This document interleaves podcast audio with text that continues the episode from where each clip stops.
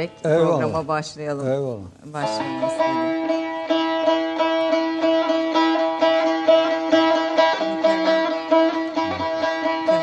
En güzel okuyanlardan biri.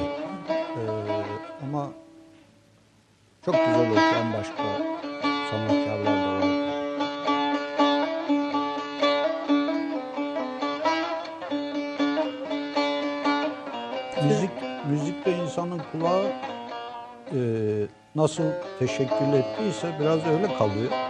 Bu Karadeniz yöresine ait bir şey değil. Değil. Bir türkü değil. değil. Karadeniz yöresine e, ait türkülerden de sevdiklerim var. Fakat onların özellikle kemençesi iyi olan icralarını bulmakta zorlanıyoruz. E, TRT'nin arşivinde var yalnız çok güzel, Güzel, kayıtlar. kay- eski kayıtlar. Kemençesi de güzel olan. Bu Erzurum yöresine ait bir türkü. Erzurum evet. biraz Karadeniz'le kısmen Yakın sayılır. Sayılır. Coğrafya olarak yakın ama kültürel olarak çok farklı. birbirinden çok Çok evet. çok Evet, değişik. Değişik. Kuşu'nu sevmenizin sebebi var mı böyle bir özel sizde Ee, hatırası? Evet bu belki benim mizacımla e, alakalı bir şey. Hüma kuşu biliyorsunuz adı var kendisi yok olan bir e, kuştur. Ve bilinmeyen dağların arkasında uçar. e, Kaf Dağı da bilinmez. Yani onun da sadece e, adı vardır. Fakat bu biliyorsunuz felsefede de edebiyatta da aynı zamanda e, sadece dilde var olan fakat dilde var olduğu için de gönüllerde var olan, zihinlerde var olan bir dünyaya işaret, İşaret eder. eder. Maddi varlığı yoktur ama. Aslında bir e, ne diyelim bir imaj Evet. mı belki? Bir imaj, bir hayal, bir tasavvur belki. Onun için en çok çizilen kuşlardan biri hüma kuşudur. Herkesin kendine göre de bir Hüma Kuşu Elbette, çizgisi var. elbette. Bu türkü yanık bir türkü tabii tam Evet. e, sözleri hani şu anda tam sözlerini bilemiyorum ama son derece yanık ve böyle bir hüzün var türküde. Hüzün var tabii. Ee, aslında Anadolu'nun hüznü derinliği dememiz lazım aslında. Ee, türkülerimizde gizli. Ee, ne yazık ki bir düşünce tarihi, bir felsefe problemi olarak türkülerimiz ele alınmış sayılmaz. Hiç yapılmış bir çalışma yok mu türküler Ee, konusunda? Var. Fakat e, yeterlilik ölçüsüne vurulduğu zaman bunların çok yetersiz olduğunu söyleyebiliriz. Halbuki e, bu topraklarda var olan duygu ve düşünceyi en üst düzeyde ve çok imkanlı bir şekilde yani bir düşüncenin imkanları da çok önemlidir. Ne kadar imkan barındırıyor? İmkan derken yani İmkan yani hem yorum olarak düşünün. Bunlarda ayrıca müzik de var. var tabii. Bir sanat Dolayısıyla var. yani müzik aynı zamanda ifade biçimi Evet. e, demektir. Şimdi e, çok unuttuğumuz şeyler var. E, ben melamet hırkasını kendim giydim eynime. Evet. Şimdi bu bir türkü olarak icra edilir. Bir şarkı olarak icra edilir. Bir ilahi olarak icra edilir. Ayin sırasında. evet. Ee, Üç ayrı formda ve üçüne de gider. Üç Yani ayrı üçüne form- de uyar gayet de. Üç ayrı formda fakat bu üç ayrı formda bugün anladığımız gibi katılaşmış bir şekilde değil. Bunu diyelim ki Kazancı Bedi okuduğu zaman hangi formda okursa okusun farklı bir edayla okur. Bunlar da yeteri kadar tespit edilemedi e, maalesef.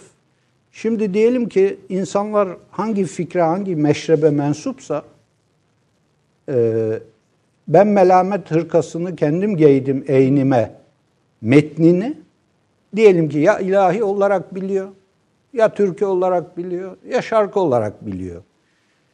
Halbuki bunun büyük imkanı e, en azından bu üç unsurla birlikte bilmek, bu üç unsurun da dediğim gibi farklı Özellikle. versiyonları var.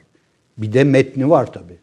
Bir de tabii altıda devam eden bir metin var. Büyük bir metin var yani. Bir duygunun e, tabii e, kelimelere dönüşmüş ha- hali ama bu duygu ortak Anadolu'yu yansıtıyor. Yani farklı meşreplerde, farklı e, şekillerde de olsa Anadolu'nun duygusunu yansıtıyor aslında. Bu, bu Tabii. mudur acaba bu kadar? Birçok birçok şey var burada e, Ayşe Hanım. Şimdi büyük metinlerin zaten özelliği budur. Büyük metin tek bir yoruma, tek bir ifadeye sığdırılamayan Metindir. metinlerdir. Bunların en büyük örnekleri kutsal kitaplardır. Şu anda Türkiye'nin problemlerinden biri de budur. Daha doğrusu İslam dünyasının, modern dünyanın. İnsanlar Kur'an-ı Kerim'i dar bir, sınırlı bir anlama Sığdırmaya çalışıyorlar. zorluyor. Halbuki kutsal kitap demek e, bir kelimenin, bir ifadenin, bir cümlenin binlerce açılıma imkan vermesi demektir. Şimdi imkanlı metinlerin en büyükleri hiç şüphesiz kutsal metinlerdir. Ama aşağıya doğru indiğiniz zaman e, edebi metinler ve türkülerden buraya Evet, intikal yani, ettik. Evet. Türküler, Anadolu türküleri Halk deyişleri, tabii maalesef Deyimler. maalesef birçok şeyimiz gibi Anadolu'nun türküleri de farklı sebeplerle, farklı gerekçelerle çok büyük ihmale uğradı. Allah'tan bu Sarı Sözen gibi büyük Muzaffer üstadlar, var. Evet. üstadlar çıktı ve bir dönem e, bunların kayıtlarını büyük ölçüde yaptılar. Fakat biliyorsunuz bunların e, çoğunun tek tip kayıtları var elimizde. Yani Sarı Sözen Bir, nasıl bir söylenişe göre, bir nasıl kaydettiyse, göre. Evet. nasıl notaya geçtiyse öyle elimizde. Öbür varyantlar, öbür okuyuşlar e, büyük ölçüde kayboldu. Yani Efendim e, biz söze türküyle girdik. E, bu programın özelliklerinden birisi bu bir Türk kahvesi, kahve Türk kahvesi meselesine de gelmedik. Türk kahvesinin aslında sizin çalıştığınız alanlar içinde bir yeri ve önemi vardır diye düşünüyorum. E, yani Osmanlı tarihinin de bir parçası çünkü Türk kahvesi. Çok kısa e, onu da konuşacağız fakat ondan önce konum İsmail Kara kimdir? Bir kısa onu tanıtan bir e, video daha doğrusu VTR diyelim e, girmek istiyoruz. E, efendim ben böyle söze hiç sizi tanıtmadan girdim. E, bugün Profesör Doktor İsmail Kara konuğum. Türk düşüncesinin, İslam düşüncesinin e, izini süren ve e, onun eksik bırakılan yönleri üzerine çalışan bir mütefekkir, bir alim. Bence bir düşünce ekolünün e, aynı zamanda taşıyıcısı, temsilcisi e, ve bir davası ve derdi olan bir adam. Kısaca İsmail Kara'nın kitapları ve eserleriyle bir tanıyalım. Ondan sonra sohbete devam edeceğiz.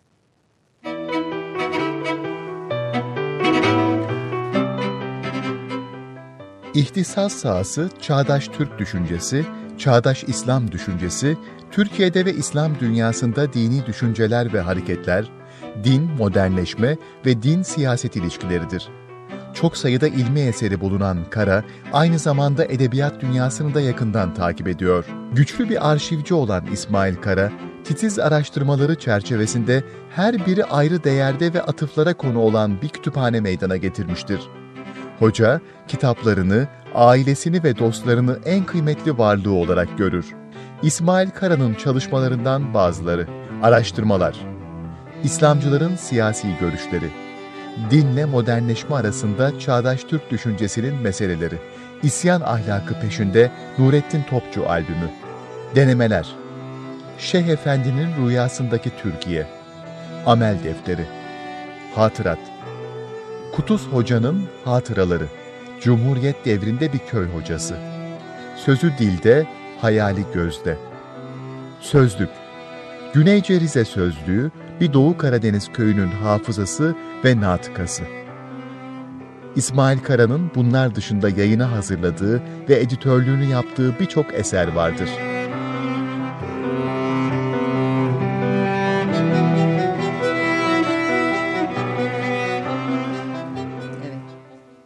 Kütüphane kadar kitap. Ben buraya sadece bir, bir kısmını getirdim ve e, yani gerçekten size kütüp, e, kütüphanede bir özel şey ayırmak lazım, bölüm ayırmak lazım eserlerinize ve bir emek, ilmi adanmış da bir hayat. Ama ben Rize Sözlüğü'nden başlamak istiyorum. Çünkü Rizelisiniz. Ve sizin hayatınızda memleketiniz çok özel bir yer tutuyor. Yani bir e, ilim adamı olarak böyle bir sözlüğü bir defa bir hazırlama motivasyonunuzu e, nedeniyle başlayalım efendim. Buyurun. Ee, benim için de güzel bir başlangıç noktası. Ee, çünkü bu sözlüğü hazırlamamın e, birçok sebebi var. Ama sebeplerden biri aslında benim neyin peşinde olduğumu, neyi nasıl düşündüğümü anlamaya çalışmam. Yani çocuklukta öğrendiğim dilimi Türkçenin Doğu Karadeniz'deki bir varyantını e, acaba bugün uğraştığım meselelerle irtibatlandırabilir miyim diye e, bu sözlükle uğraştım.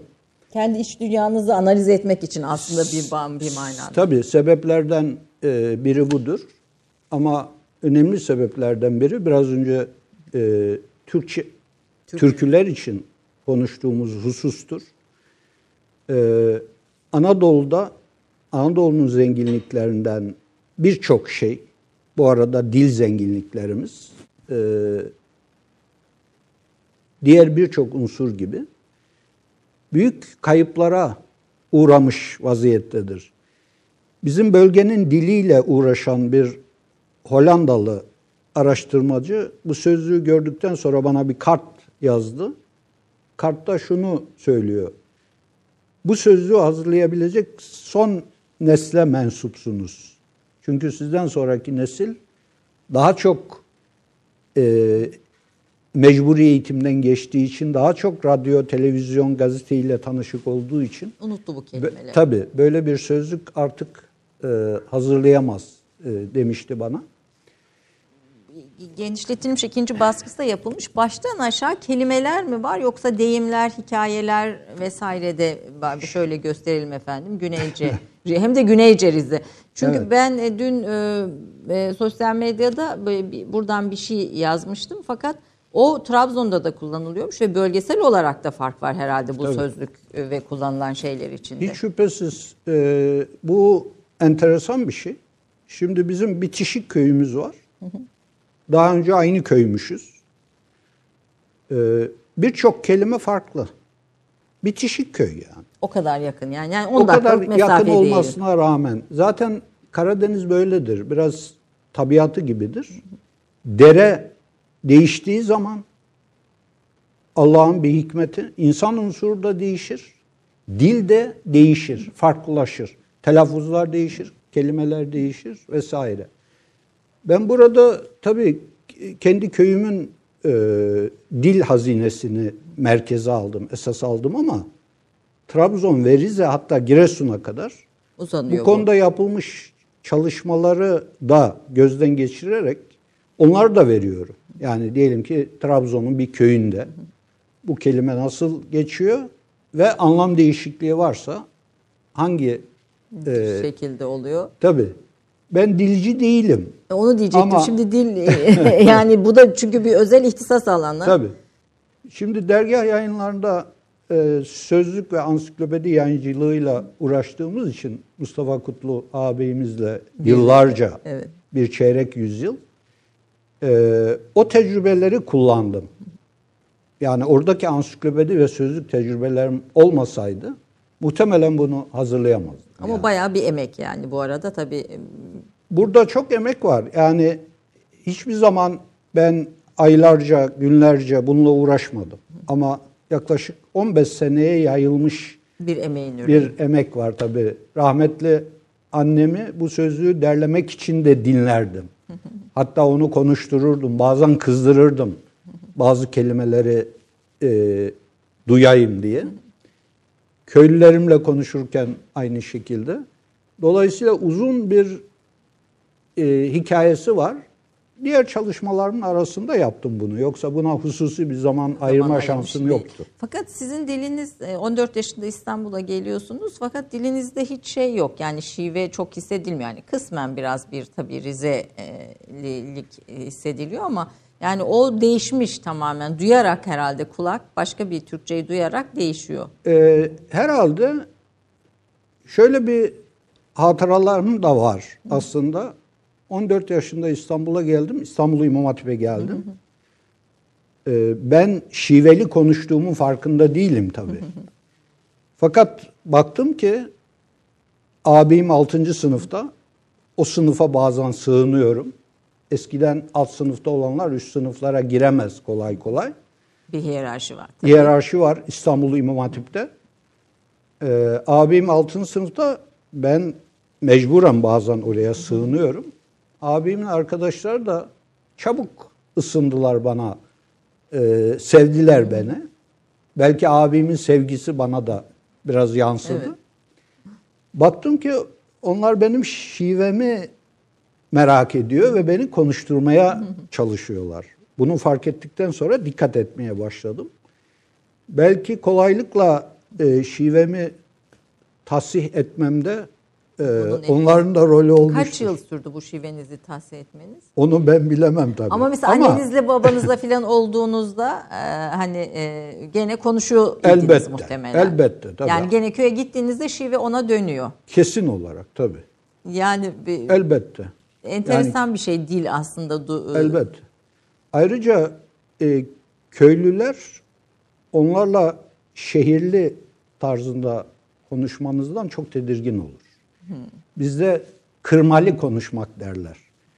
Yani şehirli konuştunuz mu bunu bir alay konusu veya artık bizi beğenmiyor tarzında Kibirli. kırmalı konuşuyor falan derler.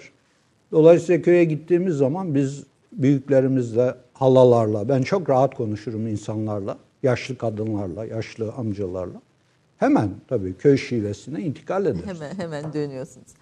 Ee, Kutus Hoca'nın oğlusunuz. Rize'de köyde geçen bir çocukluk e, hafızlık eğitimi aynı zamanda o, o yaramazlığın ve o şeyin içinde.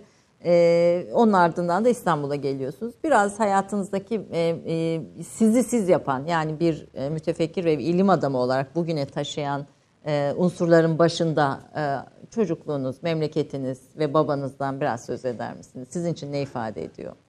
Şimdi e, elbette babamın yaşımız ilerledikçe daha çok e, fark ettiğimiz e, hayatımızda merkezi bir yeri var. Bu sadece Burada ekranda evet resimde de bir aile resminizde evet, Evet. Kutuz Hoca'nın Evet. çok sık olan hastalıklarından birinin nekahati. Onun için yüzü e, Hasta, yorgun. bezgin. Evet, Evet, bir böbrek taşı rahatsızlığı sonrası çekilmiş bir fotoğraf bu. evet E, 1995 veya 96 yıllar. E, yalnız bizim köyün e, civar köylere göre de bazı hususiyetleri var. Mesela 19. yüzyılın son çeyreğinde bir Nakşi tekkesi kuruluyor köyümüzde. Köyümüzün bir medresesi var. Yani 1924'e kadar açık olan bir medresesi var. Ee, onun için civar köydeki insanlar bizim köy için o köyün sığırları bile hafız olur derlerdi. o kadar olağan bir şey hafızlık orada. Evet. Bunu biraz dalga geçmek için söylerlerdi. Biraz da takdir için söylerlerdi. Hakikaten böyleydi. Alınmaz, alınmaz mıydı mesela köylü yani? Yok canım. Bunlar çok rahat esprilerdi. Ee, hiç kimsenin bundan alındığını ben görmedim. Tam tersine bu tebessümlerle Karşılanır. hatta kahkahalarla e, karşılanırdı. Kimse bundan rahatsız olmazdı. Rahattı yani. Bugün kullandığımız dil çok sıkışmış bir dildir. Belki e, siyasi ve kültürel hayatımızın bu kadar dar cereyan etmesinin sebeplerinden biri de budur. Evet, dilin sıkışmış olması. Dilin sıkışmış olması tabii. Bu aslında felsefi olarak modernleşmenin bir e, neticesidir. Yani modernleşme tek tipçidir. Dilde de tek tipçiliği zorlar. İşte modern eğitim aynı zamanda tek tip bir dil eğitimi verir. Ee, falan. Oraya girmeyelim isterseniz. Ee, babam köy imamı. Köyün büyük camisinin imamı fakat e, sadece imam değil. Köyün aynı zamanda tek doktoruydu. Askerlikte sıhhi olduğu için ve köyde insanların hastaneye gidip gelme, doktora gidip gelme imkanları olmadığı için. Babam aynı zamanda köyün doktoruydu. Çocukların e, iğnelerini sadece o vurabilirdi. E, serum yoktu o zaman. Damar iğnesi diye bir şey vardı. Evet böyle iri. Şey. İri bir iğne ve e, 10 miligramlık damar iğnelerini sadece babam yapabilirdi. Kadın erkek. İlk yıllarda kadınlara da iğne yapmak zorunda kalıyor. Başka iğne yapan yok. Sonra annem dahil olmak üzere dört kadına e, El yakını olan dört kadına iğne yapmayı öğretiyor. E, ama kadınların da damar iğnelerini sadece babam yapabilirdi. Dolayısıyla gününün bir kısmı ikindi ezanı okunduktan sonra ikindi namazı arasında e, babam doktorluk yapardı. Hastaları, çocukları tedavi ederdi falan. Aynı zamanda köyün e, ne diyelim bütün problemlerini çözmek için öne geçen bir insandı. Bunların konuşulmasını istemezdi sağlığında da. Ee, onun için ben de şimdi bazı şeyleri söylerken sansür yapıyorum. ee, ruhuna sadık Sağ, kalmak evet. için. Ee, ağabeylerimle konuşuruz. Ee, bir köyde bu hususiyetleri nasıl kazandı bunu hala anlamakta zorlanırız. Mesela bize doğrudan dini ibadetler dahil olmak üzere, dini bilgiler dahil olmak üzere, hususen ahlaki meselelerde doğrudan bir şeyi empoze ettiği, doğrudan bir şeyi öğrettiği çok azdır. Fakat nasıl yapardı? Bize birçok şeyi hissettirirdi dolaylı yollarla. Tabii ben çok yaramaz ve ele avuca sığmaz bir çocuk olduğum için bana ara sıra doğrudan müdahaleler de yapardı. Ama bunlar e, önümü kesmek içindi. Yani Sınırlamak artık ona için. müdahale evet, etmesi gerekiyordu. Evet. Yoksa ahlaki meselelerde mesela bize doğrudan cümleler kurmazdı. Onu bize farklı bir şekilde. Yani yalan söyleme çocuğum demezdi anlamında. Tabii böyle cümleler e, hatırlamıyoruz. E, mesela büyüklere saygı gösterin. Böyle kesin bir cümleden ziyade kendisi önümüzde e, hocalarına nasıl davranıyorsa biz onları bir cümle olarak okurduk. Hayatını aslında çocuklu evet çocukluğumuzdan itibaren Mesela kadınlara nasıl davranırdı? Hayvanlara nasıl davranırdı? Hatta e, onunla ilgili yazdığım yazıda bunu anlatmaya çalıştım. Babamla yolda yürürdük. Ormanın içinde. Orman arıcılığında ustaydı aynı zamanda. Ee, ben ve abilerimden biri arıcılıkta da onun iyi talebesiyiz. Mustafa abi Onun bu işlerle size bal arısı yani de, evet. diyor, diyor çalışkanlığınıza da atfen, ona da atfen. Evet. E, Hayrettin Karaman'ın öyle bir ifadesi var. Evet. E, mesela orman içinde yolda yürürken işte o e, yeşilliklere, dikenlere, ağaçlara, çiçeklere dair konuşmaları, davranışları e, muhtemelen o yaşlarda tam anlamıyorduk. Muhtemelen. E, ama hayatımız boyunca biz e, onları kendi aramızda konuşur, kendi içimizde e, anlamaya e, çalışırız diyebilirim. Ama diğer taraftan dünyaya açık da bir köy. Yani bütün bu sürecin içinde Tabii. e, işte size gelen dergiler, hareket mecmuası, başka yayınlar, kitaplar falan. Yani Bunlar köy- ağabeyim tabii. e, köy, köy- Şimdi- köydeki dönemde hani bir e, şey de var. Hani bütün bunların içinde köy kendi içinde değil. Yani dünyadan da irtibatı var köyün gördüğüm kadarıyla. Bir şekilde e, çünkü bizim çocukluğumuz artık ben 1955 doğumluyum. İşte 5 yaşında okula gitmeye başladım. E, babamın masasının üzerinde kitaplar vardı. Kitaplar okurdu babam düzenli olarak. Bir kısmı Arapçaydı. Çok merak ederdim bu karmaşık e, kitapların içerisinde ne var diye. Türkçe kitaplar da vardı. Ee, babam takvim yapraklarını da okurdu. Eski insanlar takvim yapraklarını çok ciddiye alarak Evet, okurlardı. Çünkü gazete yok. Takvim yaprağı bir tür gazete gibiydi. Evet. Onun için- bir kitle iletişim aracı gibi yani Tabii. aslında her eve giren. Onun için de takvim yaprakları kesinlikle atılmazdı. Arkaya Çevrilir. kıvrılırdı. Çünkü Sonra. tekrar okunacak e, takvim yaprakları. Bize de okuturdu tabii. Fakat e, benim çocukluğumda abim İmam Hatip Okulu'na başlıyor. Ve yazın geldiği zaman kolilerle gelmeye başlıyor. Böylece biz e, ben erken yaşlardan itibaren abim sayesinde işte Hareket Dergisi dahil olmak üzere Diriliş Dergisi, Büyük Doğu Dergisi ve kitaplar, kitaplarla e, karşılaşmaya başladım. Ve abim e, bizim ailenin en e, yumuşak, en munis insanıdır. E, beni okumaya alıştırmak için o da özel teknikler takip etmiştir. Çünkü ben bir an önce dışarıya çıkacağım, dersimi bitirip Koşacağım, zıplayacağım. tabii oynayacağım. Onun için e, ilkokuldayken derslerimin bir kısmını yolda yapardım ben. E, su havuzları vardı. O havuzların üzerinde işte iki satır yazardım. Eve gidene kadar bitireyim ve oynamaya başladım. Ya fakat o öyle bir karakter yapısından yani bu kadar ve daha burada olmayan e, onlarca eseri çıkartacak ve hepsi de çok uzun, çok dikkatli, çok incelikli işçilik isteyen kitapları çıkartacak bir ilim adamı çıkmış. Yani muhteşem bir şey dönüşüm olmuş bu. Sabır isteyen Evet. işler bunların çünkü. Öyle oldu evet.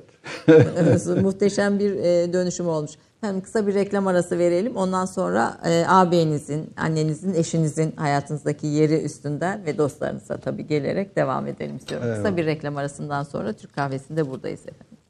Bir dakika reklam arası. Romandan şiire, tarihten düşünceye, klasik metinlerden özel edisyon çalışmalarına kadar geniş bir yelpaze ve yüksek bir frekanstan yayın yapmayı hedefleyen Ketebe, şimdiden Türk kültür hayatında kalıcı ve önemli bir yer edindi. Edebiyatımızın seçkin eserlerine, genç kalemlere, tarihimizin engin zenginliğine, dünya edebiyatının hem güncel hem de klasik metinlerine, düşünce dünyamızın, maneviyat tarihimizin köşe taşlarına ve gün yüzüne çıkmamış değerlerine ev sahipliği yapmak, Ketebe'nin yayın politikalarının omurgasını oluşturuyor. Dünya standartlarında bir yayıncılık anlayışı ve deneyimli kadrosuyla yola çıkan Ketebe yayınları, kitaba, kağıda ve söze hürmet eden bir medeniyetin parçası olarak her şey geçer, yazı kalır diyor. Reklam arası sona erdi. Efendim evet e, babanız sizin hayatınızda çok önemli bir etki ve role sahipti. E, bir ikinci kişi abiniz herhalde Evet. Mustafa Kara. E, şu- Uludağ Üniversitesi'nde e, İlahiyat Fakültesi'nde öğretim üyesi profesör. Özel de bir insan. Hiç şüphesiz. Ee, pederin büyük hususiyetleri en çok ona geçti diyelim. Ee, bize az kaldı. Öyle mi? o, o, da o da tam tersi. Ben biraz sizin gıyabınızda aslında hafif bir e, şey bulurum böyle bir e, konuşturayım filan istedim ama konuşalım istedim. Hiç negatif bir şey söylemiyor. Tam tersi o da aynı şeyi sizin için söylüyor. Evet, e, tabii onun hayatında negatiflik azdır. Ben daha çok olumsuz cümlelerde kurarım. Abim pek kurmaz. O bakımdan pedere en çok o benzer. Ee, abim e, tahsil olarak bizim önümüzdeydi bir defa. Ee, ben 1967 yılında Rize İmam Hatip Okulu'na başladım. Abim 63 yılında e, başladı. O da Ankara İmam Hatip'te başladı. İkinci sene İstanbul İmam Hatip Okulu'na geldi. E, dolayısıyla biz bir bakıma abimin yolunu İzlediniz. takip ettik. Hatta babamın yolunu da abim üzerinden takip ettik diyebilirim. Ee, şunu da sonradan anlıyorum. Babam da bizi biraz abime bıraktı. Yani yeni okuma usullerini e, o daha iyi biliyor diye. Babam abime çok güvenirdi. Bizi de biraz ona sorardı. Ee, ben yaklaşık yani lise tahsiline geçinceye kadar babam bu çocuk ne yapacak? Nereden yoldan çıkacak diye endişe, Tedirgindi. endişeleri vardı. Ee, mesela başarılı olduğumu biliyordu tabii. Çok başarılı bir talebeydim ben. Çok demeyeyim de başarılı bir talebeydim. Ondan tereddütü yoktu ama yoldan çıkabilir. Bunları abime sorardı. Bana hiç sormazdı. Ee, abim üzerinden onları Size bir kontrol tak- sağlıyor. takip ederdi. Öğrenirdi hatta. Ne yapıyor, ne okuyor, ne düşünüyor. Mesela ben İmam Hatip'te alttan 7'ye girdim. Babamın abime söylediği şey ne acelemiz var bizim? Yani niye alttan 7'ye giriyor? Bir tedirginliği var yani üniversiteye geçecek mesela, mesleği bırakacak falan. Böyle endişeler vardı benden. Abimden hiç olmadı mesela. Dolayısıyla biz e, tahsilimiz sırasında da ilk meşgalelerimizi, ilk okumalarımızı, hatta belki ilk ilgilerimizi, çünkü bunu tamamen takip de edemezsiniz. Abimin okudukları, baktıkları, takip ettikleri üzerinden O bir öncü olmuş tabii. bir öncü. Hiç şüphesiz. O bakımdan bizim e, benim bir hocam da odur. Bunda hiç şüphe yok. Ayrıca ahlaken de e, ahlaken e, bizim benim şahsen hem pedere hem abime yaklaşmam kolay değil. Yani e, ama önümüzde onlar vardı. E, yani hayatımın bütün aşamalarında dergahta çalışmaya başlamamın arkasında da meğer o varmış. Evet sizi Ezel Everdi, Erverdi Bey'e götürüp ailemizin en zeki üyesidir diye tanıştıran. Ee, tanıştırmak çok eski de fakat e, Ezel Bey abime diyor ki İstanbul'a gel yayın evinde beraber çalışalım. Ben o zaman daha küçüğüm yani.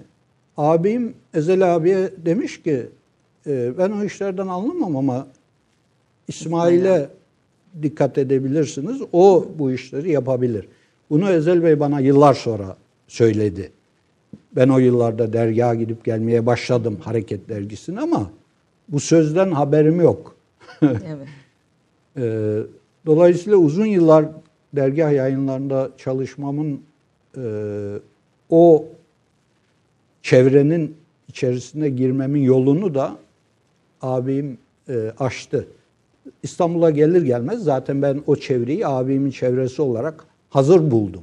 İlk gittiğim yerlerden biri Hareket Dergisi'nin e, çıktığı yerdir. Ee, Hareket Dergisi hayatınızda aslında bir başka da pencere açtı sizin açınızdan. Yani e, memleketiniz, e, Rize, babanız, abiniz, aileniz size bir yön vermiş. Ama onun da ötesinde Hareket Dergisi'yle siz e, Türk düşünce dünyasıyla yakından tanıştınız ve o da size bir kapı açtı. Biraz Hareket Dergisi nasıl bir okuldu, nasıl bir ekoldü ve buradan da biraz tabii Nurettin Topçu üstünden de e, kon- konuşmakta fayda var. Çünkü Nurettin Topçu Türk düşünce tarihinin, Türk düşüncesinin önemli isimlerinden birisi ama bir taraftan da unutturulmaya çalışılan, bir taraftan da çok görülmeyen, e, birisi. E, biraz o, o, o, o oradan devam edelim. Evet. Şimdi e, ben 19 Şubat 1969'da İstanbul İmam Hatip Okulu'na geldim. Rize İmam Hatip'te naklen geldim. İkinci sınıf, ikinci dönem. Tabi Rize İmam Hatip'in hocalarına göre çok daha yukarıda hocalarla karşılaştım İstanbul İmam Hatip Okulu'nda. O zaman İstanbul İmam Hatip Okulu, İmam Hatip Okullarının Kabe'si.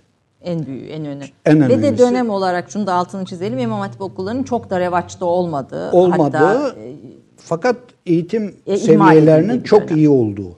E, idealizmin çok yüksek olduğu. Hocaların da talebelerin de işe çok asıldığı bir dönem. Henüz e, siyasi hayat İmam Hatip okullarının içine girmemiş sayılır. Öyle bir dönem. Şimdi ben İstanbul İmam Hatip Okulu'nda bir defa çok yukarıda bir hoca e, tablosuyla karşılaştım. Bunu anlamaya çalışırken e, hemen hemen aynı zamanlarda çünkü İstanbul'a geldikten birkaç hafta sonra ben Hareket Dergisi'nin Divan Yolu Ersoy Han'daki küçücük bir odasına gittim. Küçücük bir odaydı Hareket Dergisi'nin çıktığı yer. Ee, ve o gün Nurettin Topçu Hoca oraya geldi. Dolayısıyla çocuğum tabii ben, 14 yaşındayım. 14 yaşına yeni girmişim. Fakat birden e, yeni bir hoca, çok daha yukarıda bir, Farklı bir. hocayla, evet. E, ve bunların arasında çok zaman yok. Yani İstanbul Hatip Okulu'nda bir yüksek kademe hoca grubuyla karşılaştım. Ama Nurettin Bey'le karşılaştığımda artık o günkü şeyleri ne kadar anladıysam, e, ne kadar hissettiysem bunu e, tam olarak muhtemelen ben de farkında değilimdir. Ama çok çok yukarıda bir hocayla karşılaştığım çok barizdi. Davranışı, talebelerle münasebetleri, mesafeleri, esprileri, kurduğu cümleler falan. Ben küçücük bir çocuk olarak kenardan onları takip ettim. Ve peşi sıra tabii Nurettin Bey'in ismini abim dolayısıyla biliyordum ve tanıyordum. Birkaç cümlesini de okumuştum. Abimin şuraya bir bak demesiyle, demesiyle. irtibatlı olarak. Ve o andan itibaren biz, e, ben daha doğrusu Nurettin Topçu'nun talebelerinin halkasına dahil olmuş oldum. Ve e, tahsilimin ondan sonraki aşamalarında benim Nizami hocam değildi tabii. Ee, okulda hocam olmadı. O kadar şanslı biri değildim. Ama önümüzde büyük bir ufuk olarak, büyük bir insan olarak aynı zamanda bir ahlaki şahsiyet olarak e, ve hayat boyu takip ettiğimiz seferin öncüsü e, olarak hoca o andan itibaren önümüzde oldu. Bugün de öyle. Yani bugün Nurettin Bey'in külliyatını ben evet. birçok defa okudum. E, farklı gerekçelerle.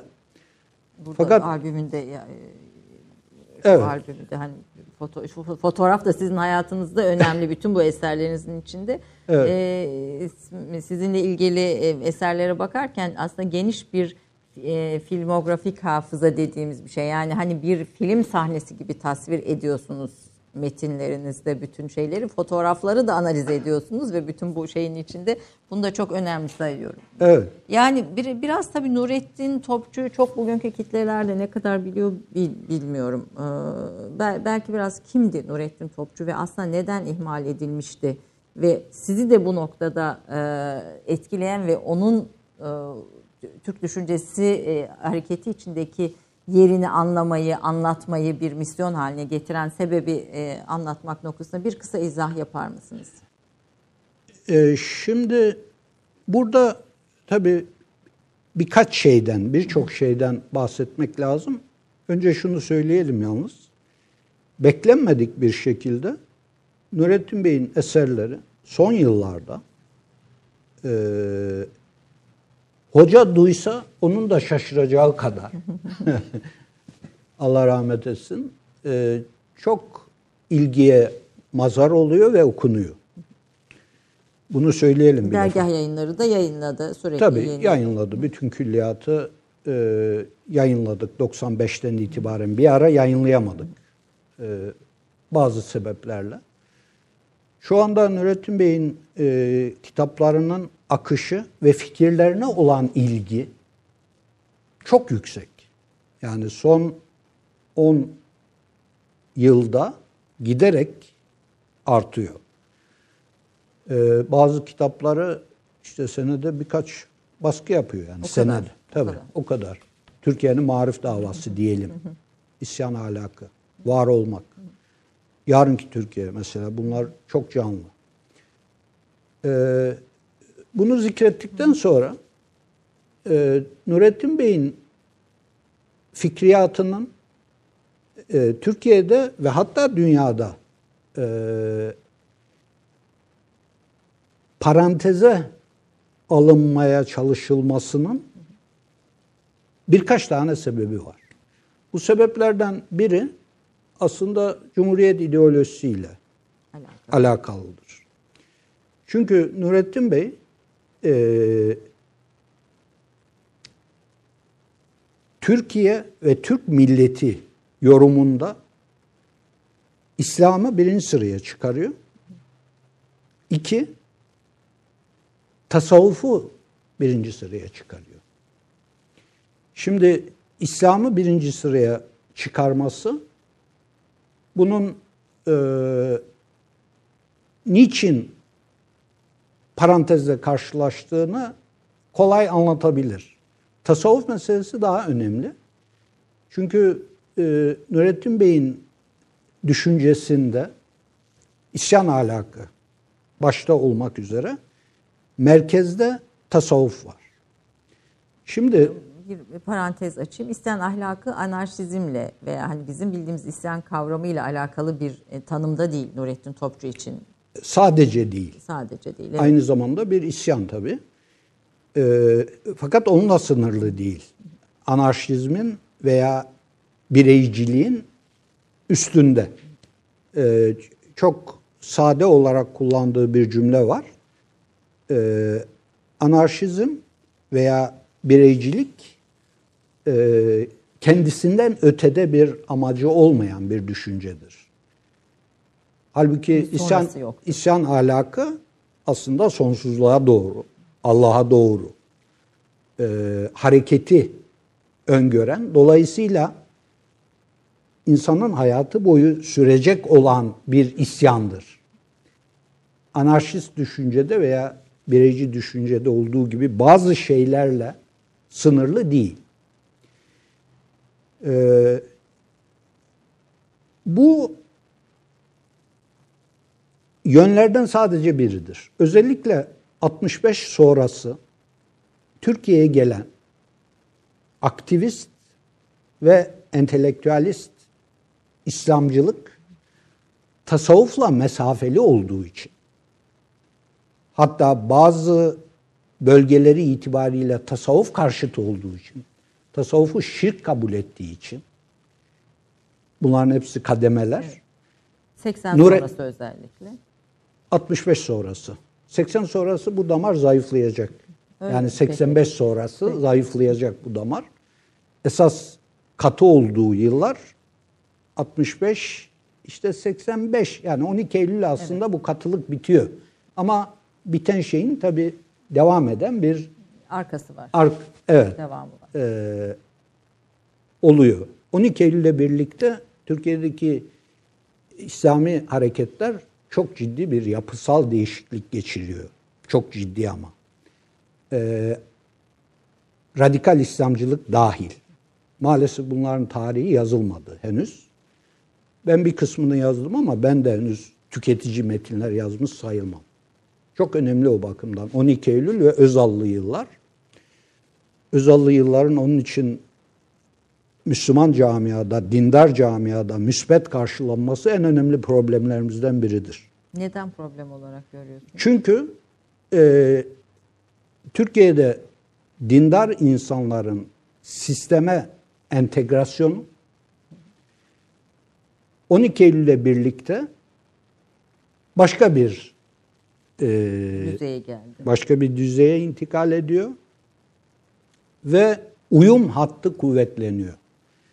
Bunu ben sadece Türkiye'de e, diyelim ki mütedeyyin İslami endişe sahiplerinin düzene uyum göstermesi, entegrasyon sürecine girmesi açısından önemsemiyorum. Bu tabii önemsenecek bir şey. Benim daha fazla önemsediğim şey bu entegrasyon süreciyle birlikte Türkiye'nin kemiklerinin erimesidir. Omurgasının zayıflamasıdır. O bakımdan 12 Eylül ve Özallı yılların çok ciddi bir şekilde tahlil edilmesi lazım. Maalesef bu yeteri kadar bence yeteri kadar yapılmadı. Ekonomik çerçevede tartışılıyor. evet. Halbuki bu sadece işin Sol, e, bir e, tarafıdır. Sol e, araştırmalarda bir iki gördüm buna buna dair bir iki şey var ama dediğiniz gibi çok ciddi bir analiz ve tahlil ve devamında sonraki sürecinde yapılmadı. Tabii. Tabii, bu Türkiye'nin kemiklerinin erimesi meselesi de ayrı bir başlık, Bahis. ayrı bir bahis ama Tabii. biz Nurettin Topçu'dan e, Tekrar- de, de, tekrar devam Nurettin edersek Bey'e Nurettin dönelim. Topçu ne yaptı Türkiye açısından? Yani Fransa'da Sorbonne'da derece alarak birincilikle bitirmiş bir ilk Türk e, düşünürü. Felsefe doktoru. Felsefe doktoru ve aynı zamanda e, hocasının ekolünü, felsefe ekolünü devam ettirecek e, şekilde yayınları literatüre girmiş birisi. Türkiye'ye geliyor ve ömrü boyunca bir lisede öğretmenlik yapıyor. Evet. Yani ve hiçbir zaman bu e, yurt dışında aldığı veya hani ortaya koyduğu doktora tezi ahlak üzerine zaten bu e, etkiyi veya bu önemi hiçbir zaman Türkiye'de e, kimse gelip hi- hissetmiyor veya bir şekilde önü açılmıyor, kapatılıyor tam tersi. Yani böyle bir karakter. Hani bir taraftan bunun da altını çizelim. Ne yapmıştı? e, Yani İslam dediniz, tasavvuf dediniz. Tabii. Şimdi Nurettin Bey'in aslında yaptığı e, şeyleri ancak birkaç maddede özetleyebiliriz. Bunlardan biri Cumhuriyet döneminde ilk defa İslam ve tasavvuf merkezi bir ahlak hareketi başlatıyor Nurettin Bey. Ee, sonradan belki atlarız. Nurettin Bey'in başlattığı bu ahlak hareketine karşı çıkan gruplar arasında sağ, muhafazakar, mütedeyyin, eğitimli zümreler oluyor. Demokrat Parti iktidarından sonra. Da karşı çıkanlardan birisi. Hani o Necip- isimlerden kimler e, var diye belki baktığımızda. Ee, şimdi bu umumi bir şey. Çünkü bunun çok önemli bir sebebi var. Demokrat Parti ile birlikte e, Türkiye'deki eğitimli, mütedeyyin, muhafazakar, sağ zümre Amerikan aksına doğru kaymaya başlıyor. Yani bu sadece Demokrat Parti'yi tutmakla alakalı bir şey değil. Ee, bu çok önemli bir değişme aslında. Nurettin Bey ise e, buradaki gidişi çok tehlikeli gördüğü için bu tehlike sadece uluslararası ilişkilerle falan alakalı değil. Nurettin Bey esas itibariyle bir ahlakçı. Ben bile İstanbul'a geldiğim zaman ha Nurettin Bey mi 40 yıllık ahlak davası diye e, bunu açıkça söyleyen kalemşörler vardı. Ben bile bizzat duydum yani insanlardan. Şimdi bu ahlak meselesi e, bugün bile Türkiye'de ahlak çalışmaları fevkalade yetersizdir. Türkiye'nin ahlak problemlerini hissedişi çok düşüktür. Bugün bile. Bunun sebebini ne olarak görüyorsunuz? Bunun birçok sebebi var ama ben bazı göstergelerden bahsediyorum. Mesela üniversitelerde ahlak çalışmalarına bakınız. Şimdi üniversitenin bütün dokümantasyonuna herkes bakabilir. Evet. Yapılan tezler. ilahiyat fakültelerinde bile ahlak konusu çok yakın senelere kadar ihtimam gösterilen bir alan değildi. Bugün de değil ya. Ee, yani benim de bir miktar buna katkım vardır. Son yıllarda biraz Tezler. artıyor ahlak çalışmaları. İlahiyatta. Yani Türkiye'de ahlak akademik olarak bile çalışılan canlı bir konu. Değil. İslami Değil. ilimler açısından da. İslam ilimlerde bile Evet, değil evet, yani. evet. Halbuki bütün dünyanın olduğu kadar belki bazı bakımlardan daha fazla her kademede ahlaki problemlerimiz var. Üniversitemiz dahil olmak üzere. Ee, ikincisi Nurettin Bey aslında bu İslam ahlakıyla irtibatlı olarak yeni bir millet tanımı üzerinde kafa yoruyor. Nurettin Bey aslında Anadoluculuk çizgisi içerisinde e, yorumlanır Nurettin Bey'in milliyetçilik anlayışı. Bu bir tarafıyla doğrudur. Fakat Anadoluculuk e, yani ister bu mavi yolcu Anadoluculuk olsun, isterse Hilmi Ziya Beylerin, Yahya Kemal Beylerin e, yorumladığı Anadoluculuk olsun. Nurettin Bey aslında bu çizgiyi de değiştiriyor. Aslında millet tanımının üst, en üstüne İslam meselesini koyuyor. E, dolayısıyla millet, milliyet, milliyetçilik konusunda da Nurettin Bey'in aslında önemli bir e, merhale ortaya koyduğunu e, söyleyebiliriz. Hususi olarak uğraştığı meselelerden biri hiç şüphesiz e, Türkiye'nin eğitim anlayışı elbette bir felsefeci olarak Türk insanının yeniden tanımlanması, yeniden keşfi ve bugünkü şartlarda Türk insanının yeniden e, ortaya çıkarılması, yetiştirilmesi kelimesini de kullanabiliriz. Aslında yeni bir kimlik elbisesi oluşturuyor diyelim. Bir milli kimlik elbisesi oluşturuyor Türk insanına. Hiç şüphesiz. Yani bunu zaten bir ömür boyu muallim olarak e, yapıyor.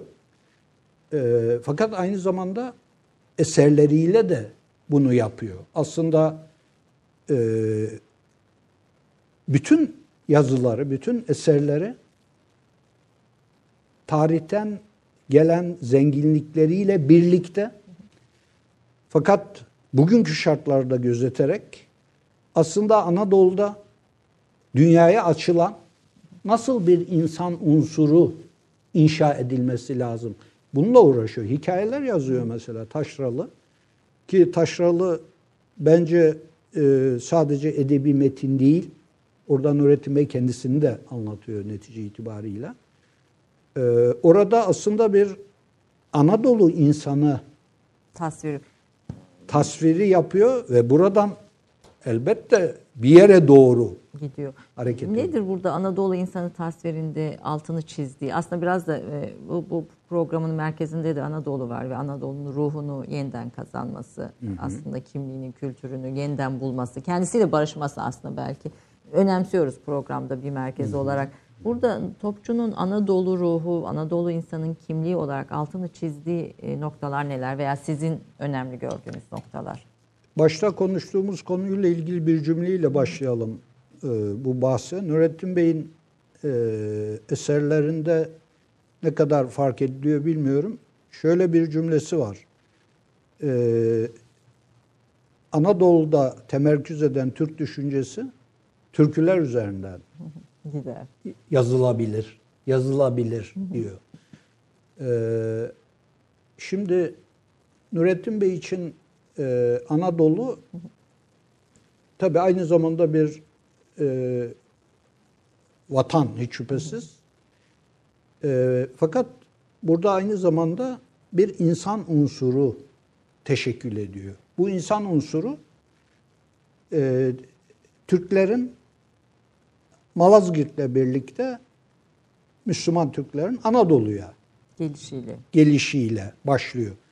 Bu aslında sembolik bir tarihtir. Çünkü e, Türklerin Anadolu'ya intikali de 1071'de değil, Müslümanların Anadolu'ya intikal, Müslümanlığın Anadolu'ya intikali 1071'den çok erken bir Daha tarihe gidiyor. Hazreti Ömer zamanına kadar çıkıyor. Yani bizim Güneydoğu Anadolu bölgesine Müslümanlığın gelişi İslamiyet'in ilk dönemlerine kadar çıkıyor. 1071 aslında sembolik e, bir tarihtir. Şimdi burada Nurettin Bey'in tarih yorumuyla da karşılaşıyoruz. Yani burada sadece bir maddi coğrafya yok. Aynı zamanda bir beşeri coğrafya var. Aynı zamanda bir kültürel e, coğrafya var. Burada İslamiyet e, hiç şüphesiz önemli bir yer tutuyor. Fakat Nurettin Bey de e, maddi unsurlar da e, öne çıktığı için mesela Anadolu'nun İslamiyet öncesi tecrübelerine de Nurettin Bey hususi bir yer veriyor. Hatta sadece bunlara bakarsanız belki e, bazı bakımlardan bunları mübalağalı bile görebilirsiniz. Buradaki tarım tecrübesi e, başta olmak üzere. Bunun getirdiği realizm e, başta olmak üzere bu hususlar üzerinde duruyor. E, üzerinde durduğu bir şey daha var.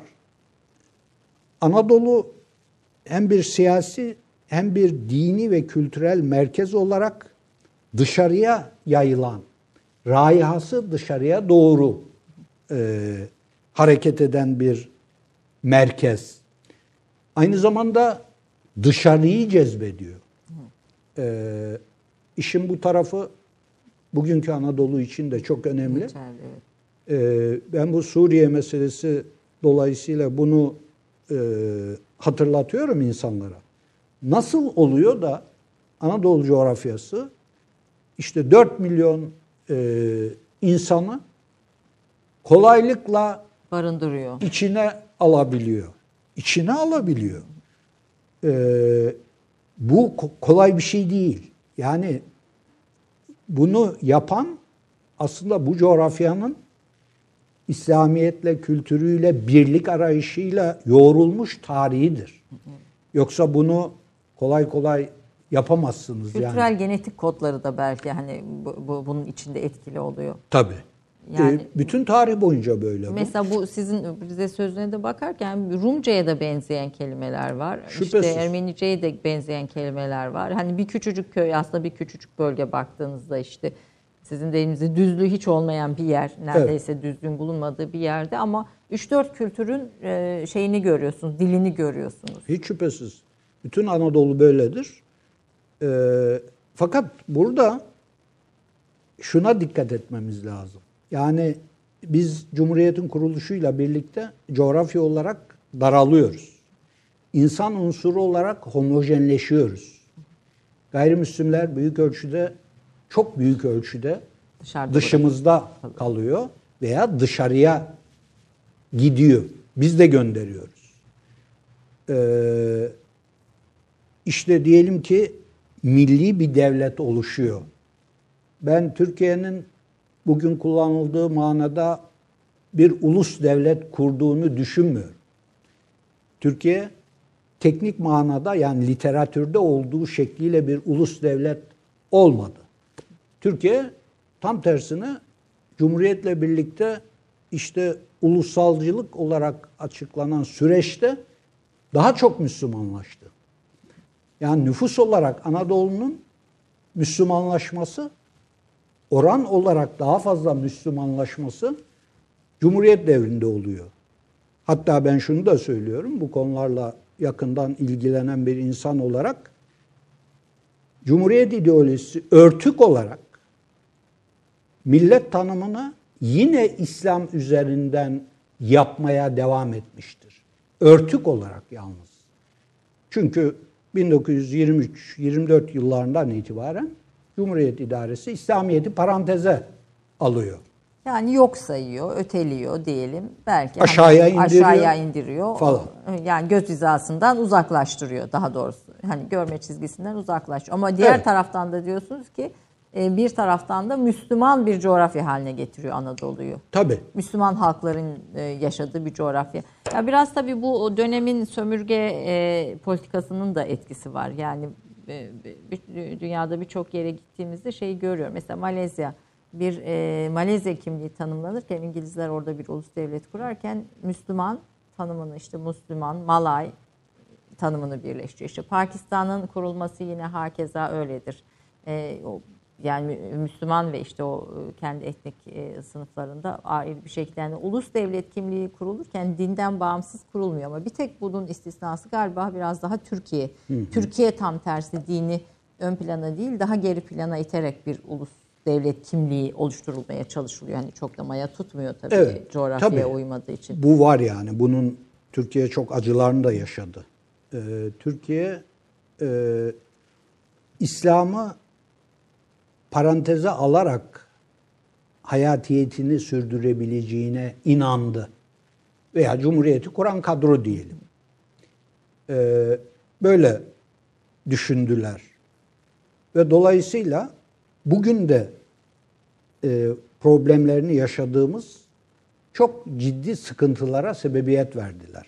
Bu tartışma dışı zaten. Yani tek partili yılların e, din politikaları, İslamiyetle ilgileri bugünkü sıkıntıların da ana kaynaklarından biridir. Tek kaynağı olmamakla Yani tabii beraber. sadece hani Kur'an'ın yasaklanması, dini kitapların yasaklanması, insanların tavuk kümeslerinde okumak zorunda kalması. Mesela sizin bile o dönemlerde hani hafızlık çalışmanız aslında döneme bir isyandır. Yani o dönemin içinde bir isyandır. Hani bütün bunların azaltılması, dinin gö- e, kamusal hayattan görünür alandan çıkartılması falan. Hani bunların etkileri elbette bugüne kadar da sürdü ve tarafları da ortaya koydu değil mi? Yani keskin bir taraf da oluşturdu diğer Maalesef. taraftan. Ama Maalesef. yine de Anadolu'daki o İslam duygusunu yok edemedi. Ee, evet, Anadolu'daki İslam duygusunu yok etmek istedi mi? Bu tartışmaya açık bence. Kontrol altına almak istediği kesin. Biçimsizleştirmek veya dönüştürmek istediği kesin. Fakat ortadan kaldırmak istediği herhalde doğru değil. Ee, çünkü yapılan şeyler e, çok farklı merceklerle e, okunduğu zaman böyle bir manzara e, ortaya çıkıyor. Hatta e, ben çalışmalarımda şunu da söylüyorum. Yani Cumhuriyet ideolojisi İslamiyet'i ortadan kaldırmak istememekle beraber bunu modern projeye uygun bir hale forma, evet. e, dönüştürmek için büyük çabalar sarf etti. Kurumları da bunun için harekete geçirdi. Milli Eğitim Bakanlığı, Diyanet İşleri Başkanlığı dahil olmak üzere.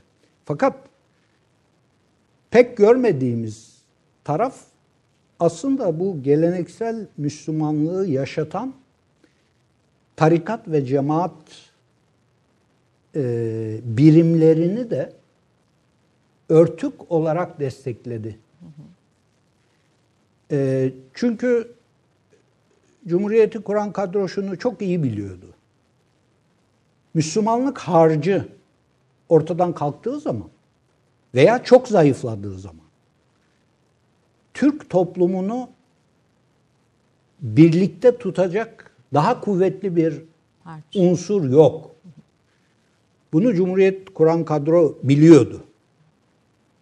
Birçok e, biçimsizleştirme teşebbüslerine rağmen. Onun için e, Türkiye'de tek partili yıllara rağmen e, tarikat yapılarının gayri resmi de olsa varlıklarını sürdürmeleri, Bugüne kadar gelmiyor. bugüne kadar gelmeleri, yeni cemaat yapılarının oluşması, şu anda Türkiye bu cemaat yapılarını farklı bir e, kriz dolayısıyla tartışıyor. Yani devleti ele geçirmeye çalışan bir cemaat e, ile karşı karşıya kaldık. Bir tehditle yani 15 Temmuz'da yaşananlar tabii. evet, Başka bir boyuttu. evet ama bu cemaat meselesi aslında e, Cumhuriyet ideolojisinin ortaya çıkardığı bir yapılaşmadır. Bu yapılar çok partili hayata geçtikten sonra ortaya çıkmış değil yani. Hep vardı diyorsunuz. Tabii tabii. Bunların hatta destek gördüğünü, örtük olarak farklı yollarla destek gördüğünü bugün daha e, daha derin bir şekilde hissediyoruz. Yani siyasi merkezin İslam konusundaki tutumları dışarıdan baktığınız zaman e, zıt, Negatif. paradoksal gözüküyor. Ama biraz dikkatle baktığınız zaman aslında e, bu din meselesinin farklı unsurlarını birlikte e, aslında olabildiğince soğukkanlı bir şekilde takip ettiğini ve desteklediğini Dediğini görüyoruz.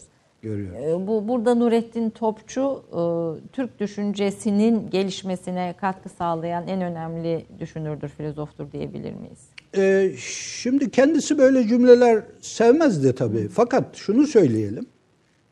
Ee, Türkiye bugün ne yapacağız sorusunu hayati bir soru olarak sormaya kalktığı anda ilk müracaat etmesi gereken kişilerden biridir. Nurettin Topçu. Tekidir demeyelim.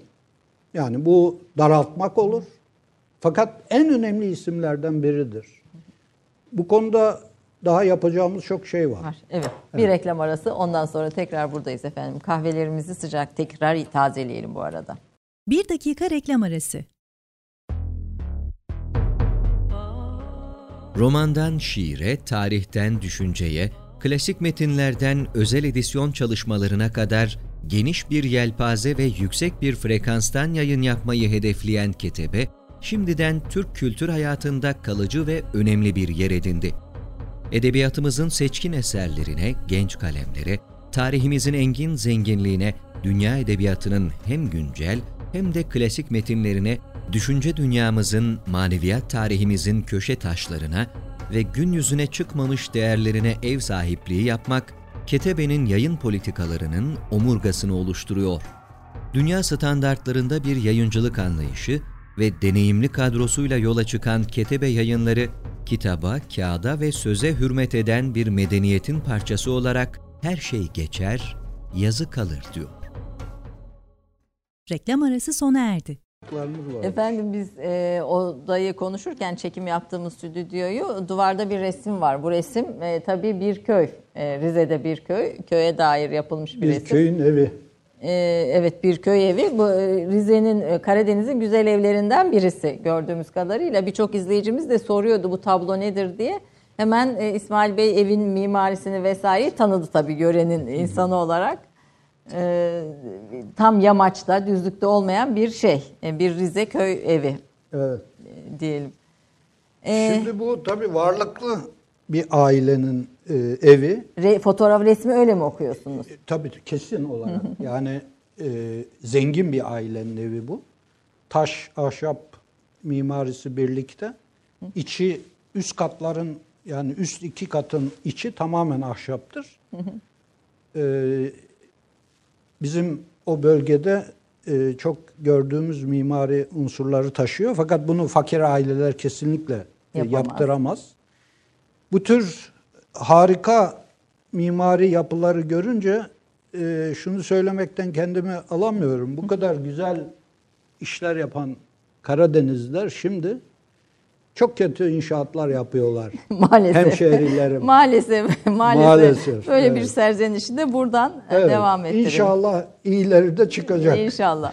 Efendim e, hayatınızda size yön verenleri konuşurken Nurettin Topçu'yu önemli bir isim olarak geçtik ve bir de dergah tabii onun devamında e, Ezeller verdi ve Mustafa Kutlu Bey, İsmet Özel bunlarla Evet. uzun süredir süren dostunuz var. E, Mustafa Bey ile 40 yıldır aynı odayı paylaşıyorsunuz galiba. Evet, şimdi e, ben 1969 yılında İstanbul'a geldim ve geldiğimin ilk ayı içinde Hareket Dergisi'ne gittim. O yıllarda Mustafa Bey burada değildi. E, Tunceli'de öğretmenlik e, yapıyordu. Mustafa Bey'le biz e, bir yaz tatilinde İstanbul'a geldiği zaman karşılaştık. Daha sonra o İstanbul'a nakletti ve dergah yayınlarında fiilen çalışmaya başladı. Öğretmenlikten de ayrıldı. Benim fiilen çalışmaya başlamam 1977 Nisan'ı. Ama e, Mustafa Bey'i tanımaya başlamam yüz yüze hikayelerinden zaten tanıyorum. E, 1973 yılıdır. Yani fiili olarak 73'te çalışmaya başlıyor. 77'den itibaren e, aynı odayı paylaşıyoruz. Birlikte çalışıyoruz. Şimdi birkaç yıldır e, ben de o da sadece yarım gün Gidip- dergaha gidebiliyoruz artık. İkinizin de tabii birbiriniz hakkında yazdığınız çok yazılar var. Aslında muhteşem e, tasvirler diyelim aslında ifadeler. Bu iki yazıyı da çok e, aslında severek okudum. Eyvallah. E, yani hani bir hayatın özeti e, nasıl yapılabilir deyince bu yazıyı örnek olarak bu yazıları elbette vermekte fayda var. Fakat e, Ezeller Verdi Bey ile Mustafa Kutlu ve İsmet Özel'de o süreçte tanışıklığınız e, dergah bir dergah ekolü de oluşturdunuz onlarla birlikte. Bir dergahın bir yani Türk dünyasına kattığı yazarlar var. Aslında işte Cemil Meriç hani katmak demeyelim ama yazma imkanı sağlayan yer var. Yani Türk düşünce e, fikrini taşıyan, Türk düşüncesi fikrini taşıyan yazarlar orada yazmaya başladı. Birçok e, mesela kadın edebiyatçı ve yazarın önünü yine dergah ekolü açtı. Tabii. Aslında Türk e, tarihinde, Türk edebiyat tarihinde çok önemli bir e, yeri olmasının ötesinde düşünce tarihinde de çok etkili bir yeri var. Tabii. Biraz aslında bu ekolü, biraz tabii Mustafa Kutlu ve o, dostlukları Evet. da bahseder misiniz? Şimdi e, Bu çalışmalarda onların da izi var herhalde. Hiç şüphesiz. Hepsinde izi var. Hiç şüphesiz. Şimdi e, ben çalışmaya başladığım zaman e, dergahta Ezel Bey vardı. Ezel Bey'in bugünlerde hatıralarının birinci cildi çıktı. 1303 sayfa. Dergah yayınları tecrübesine kadar olan kısmı anlatıyor. 1203 sayfada. Evet. E, yarısı ek metin olmak üzere. Çok kıymetli bir hatırat. Burada resimlerde de varlar. Ezel'e verdi Mustafa Kutlu Bey. Evet bir güzel bir resminiz bu da Evet, yine. arkada da çocuklarımız var birer tanesi. İkinci kuşaklar. evet. Ee, Ezel Bey var. Mustafa Kutlu Bey var. Sonradan e, kendisi ayrı bir yayın evi kurup devam eden Ebu Bekir Erdem var. Ahmet Tabakoğlu var. Hemen her hafta gelen D. Mehmet Doğan var. Ee, bunlarla birlikte çalışıyoruz. Dergah yayınlarıyla birlikte artık hareket yayınları ve dergah kitapçılık bir üst tecrübeye intikal ediyor. Bu intikal ediş sırasında ben fiilen tam mesai çalışmaya başladım. Büyük işlerin içine düştüm aynı zamanda. Ee, İsmet Bey'le ilk tanışıklığımız Mustafa Bey'in de benim de birlikte zaten e, tanıştık Malatyalılar kahvesinin önünde. 1979 yılıdır. İsmet Bey zaten 1977'de henüz Ankara'da. Zannediyorum 78'de İstanbul'a gelecek. Yanlış söylemeyeyim. Biz 79'da tanışıyoruz. O yıllarda İsmet Bey e, Yeryüzü yayın evinde bulunuyor. Daha çok Cağaloğlu'na geldiği zaman.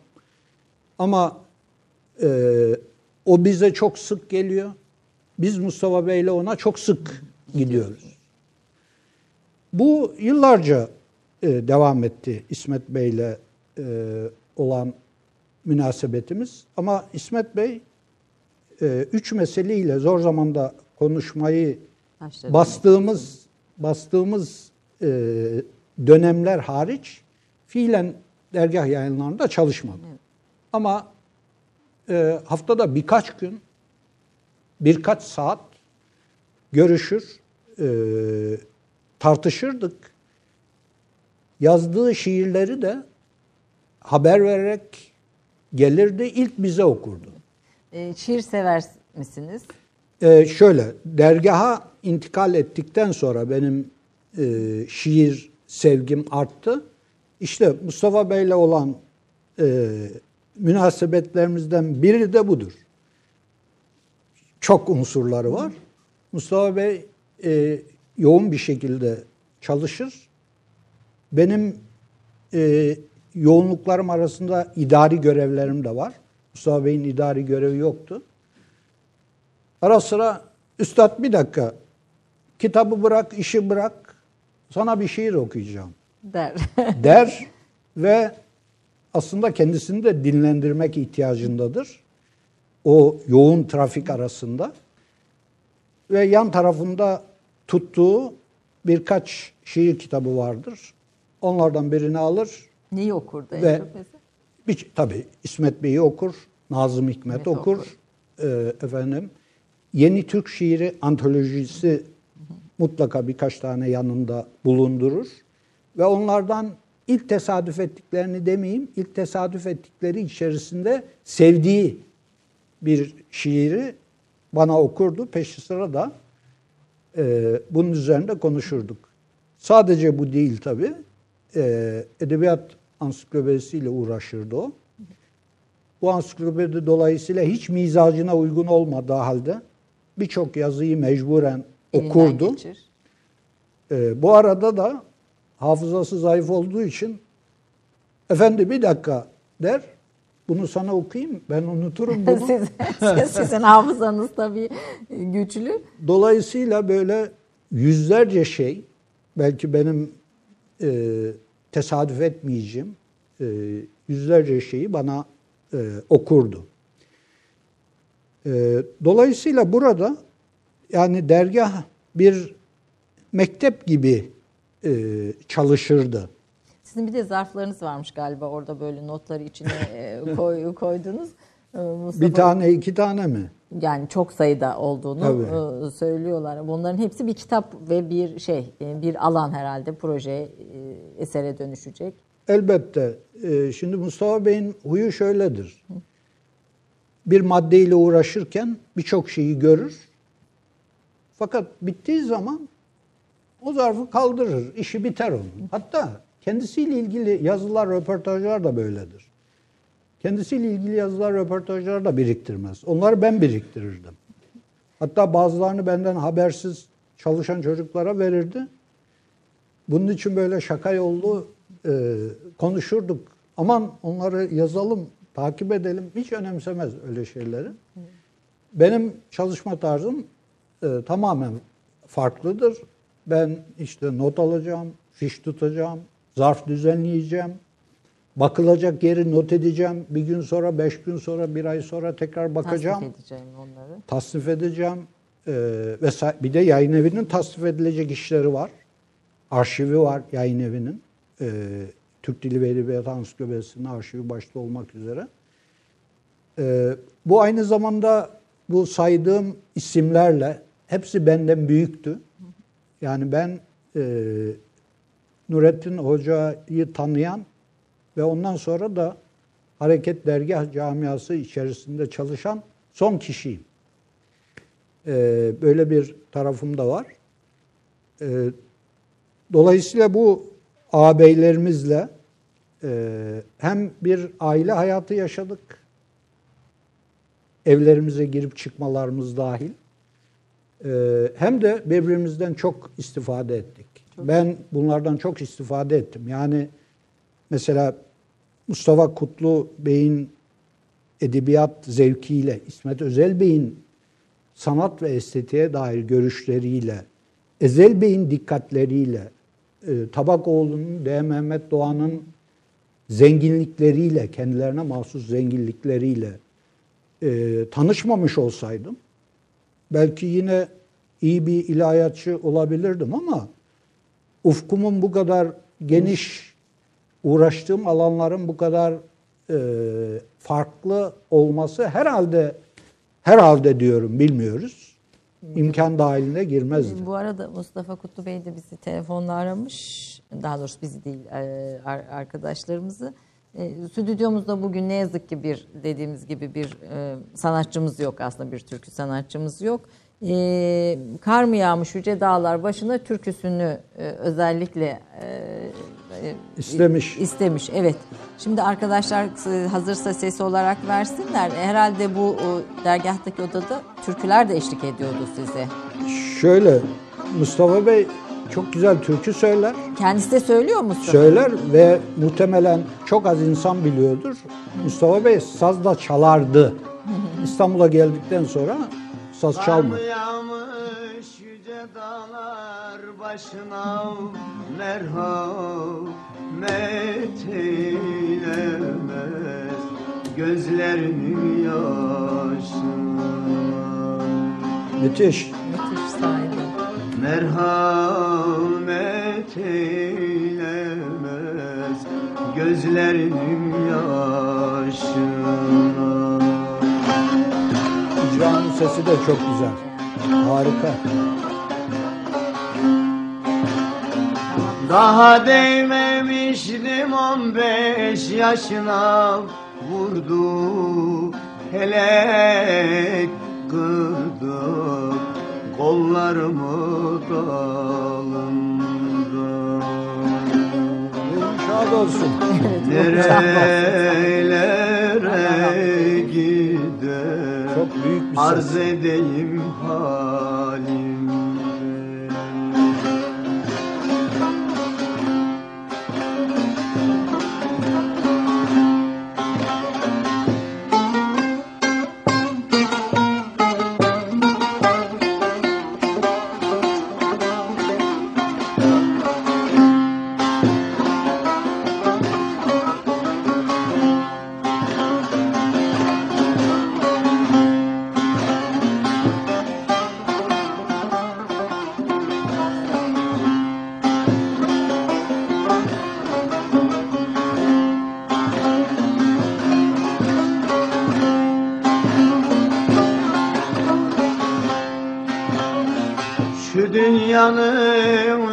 vefasını görmedim Geçtim cahil ömrüm Bir murada ermedim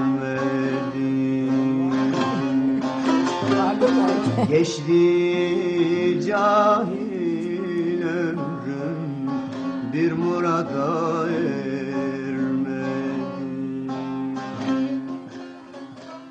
Muhteşem. Harika.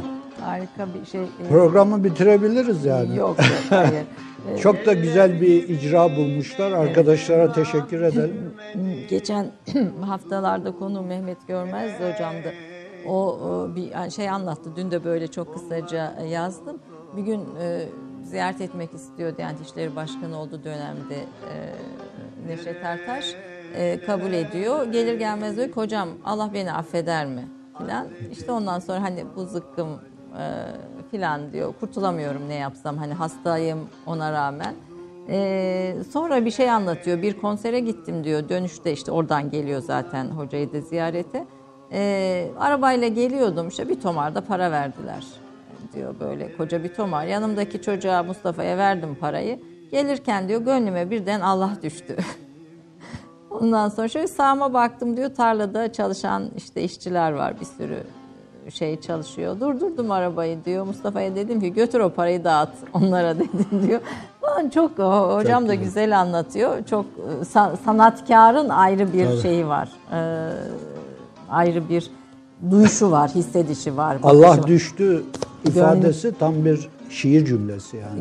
Ya Gönlüme gerçek- Allah öyle düştü tam bir gönlüme- şiir. yani. Yani Gönlüme Allah düştü diyor.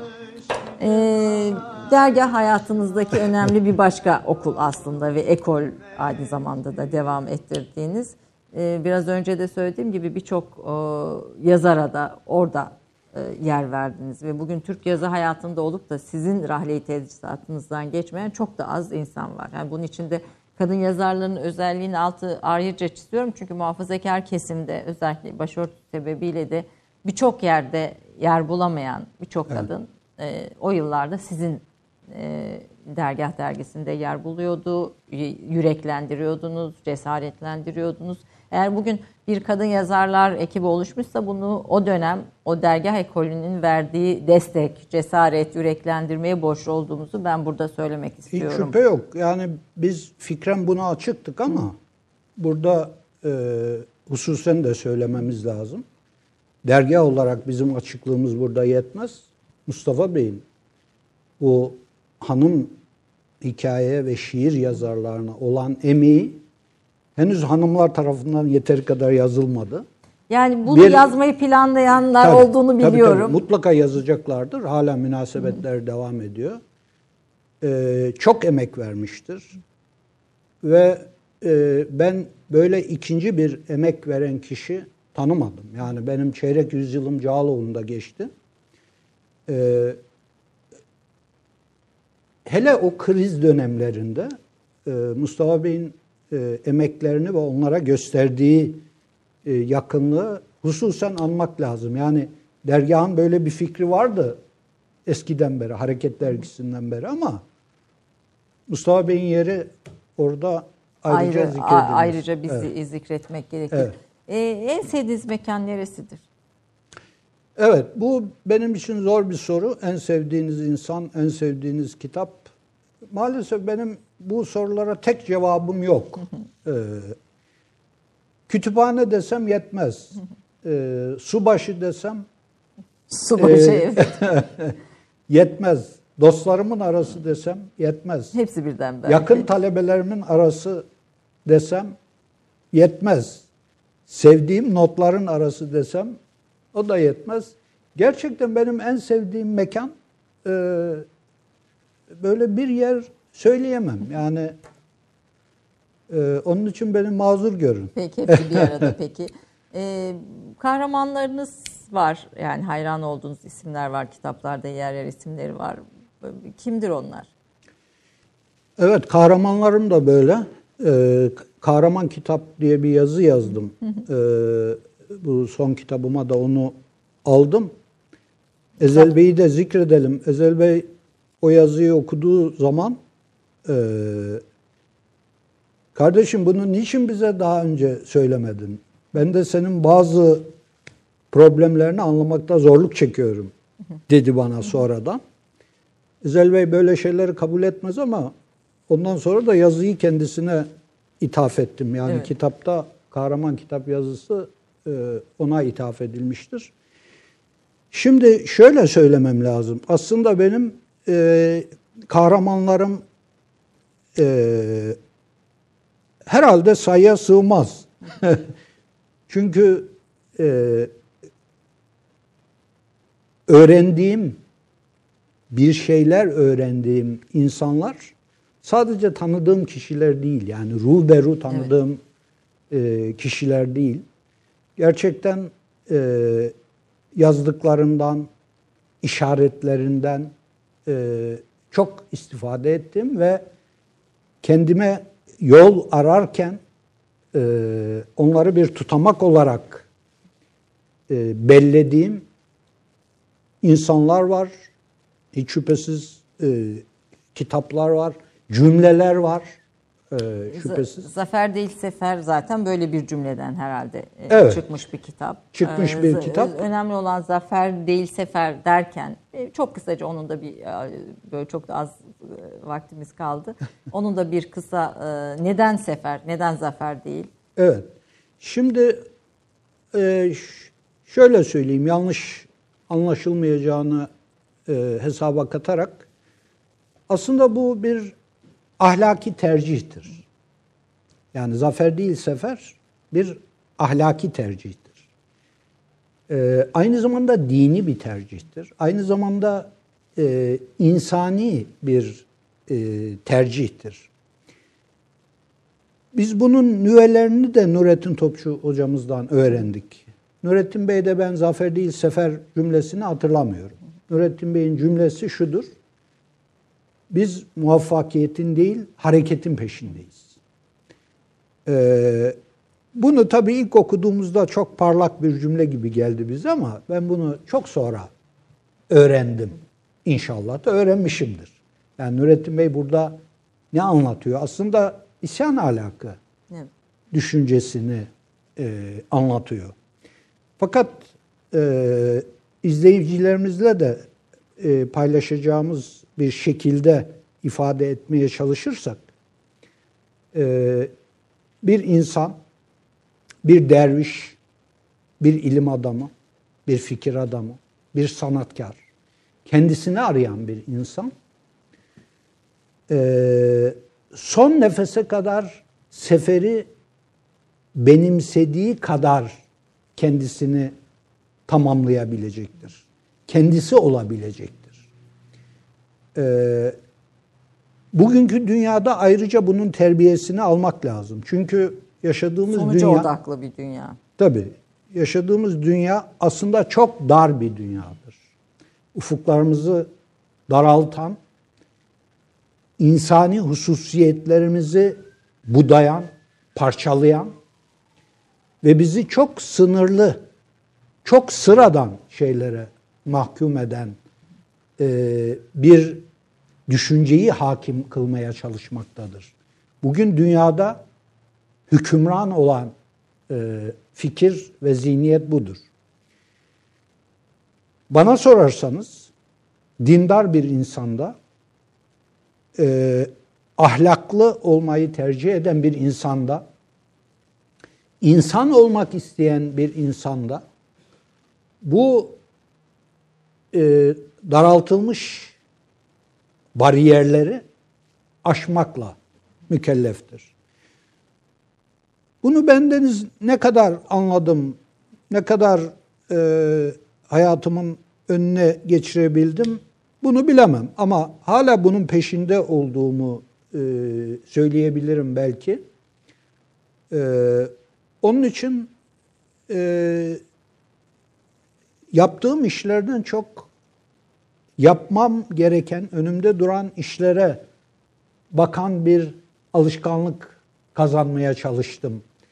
Ee, benim hafızamın çalışma tarzı itibarıyla yazdığım her şey aslında hafızamdadır. Ee, bu bana pahalıya mal olan bir şeydir ama mizacım böyledir. Ee, yazdığım e, şeyleri kendimle birlikte taşırım. Fakat yazdıklarıma değil, yazacaklarıma e, bakıyorum. Yapacaklarıma, yapmam gerekenlere. Yani sefer devam ediyor diyorsunuz. Seferi devam ettirmeye çalışıyoruz. Bu yolunda bir adabı ve bir edebi var. Hiç elbette. şüphe yok. Ee, e, programımızın süresi bitti aslında. Benim önümde böyle bir e, iki sayfalık daha not vardı e, programın akışı içinde. Ama ve lakin ona vakit kalmadı. Son sözler olarak yarınki Türkiye ve bu sefer Hanımı bile soramadın. Hanımı, Onu hanımı, çok hanımı so- ama lütfen onu, onu şimdi hemen sor- sormuş olalım. Eşinize dair tek bir yazıya rastladım. Yani Evet. diğer bütün hayatınızdaki önemli kişilere dair birçok yazıya rastladım ama eşinize dair tek bir yazıya rastladım. Eşinizin sizin hayatınızdaki yeri nedir? Onunla bitirelim. Evet. E, Şimdi bizim yetiştiğimiz dönemin ahlakı dolayısıyla eşlerimizden bahsedemiyoruz. E, Bunu itiraf ettim. Yani bir ödül konuşması dolayısıyla e, benim eşimin de e, hayatımda çok hususi bir yeri var. Sadece benimle uğraşmakla kalmadı. Kitaplarınız, kitaplarla, notlarınız. kitapların tozlarıyla, Evet. dağınık masalarla Evet. hala yemek masasını evde ben işgal ediyorum. Çok hususi misafirler geleceği zaman onu Toplanıyor. boşaltırız. Ee, Allah razı olsun diyelim. Ee, bugüne kadar bana bundan dolayı bir ekşi surat göstermemiştir. Ama tekrar edeyim, bizim aldığımız ahlak Ama yine Doğru. de bir eşinizin yani e, sizin için ifade ettiği şey aslında. Biz eşleri çok az konuşuyoruz. öyle.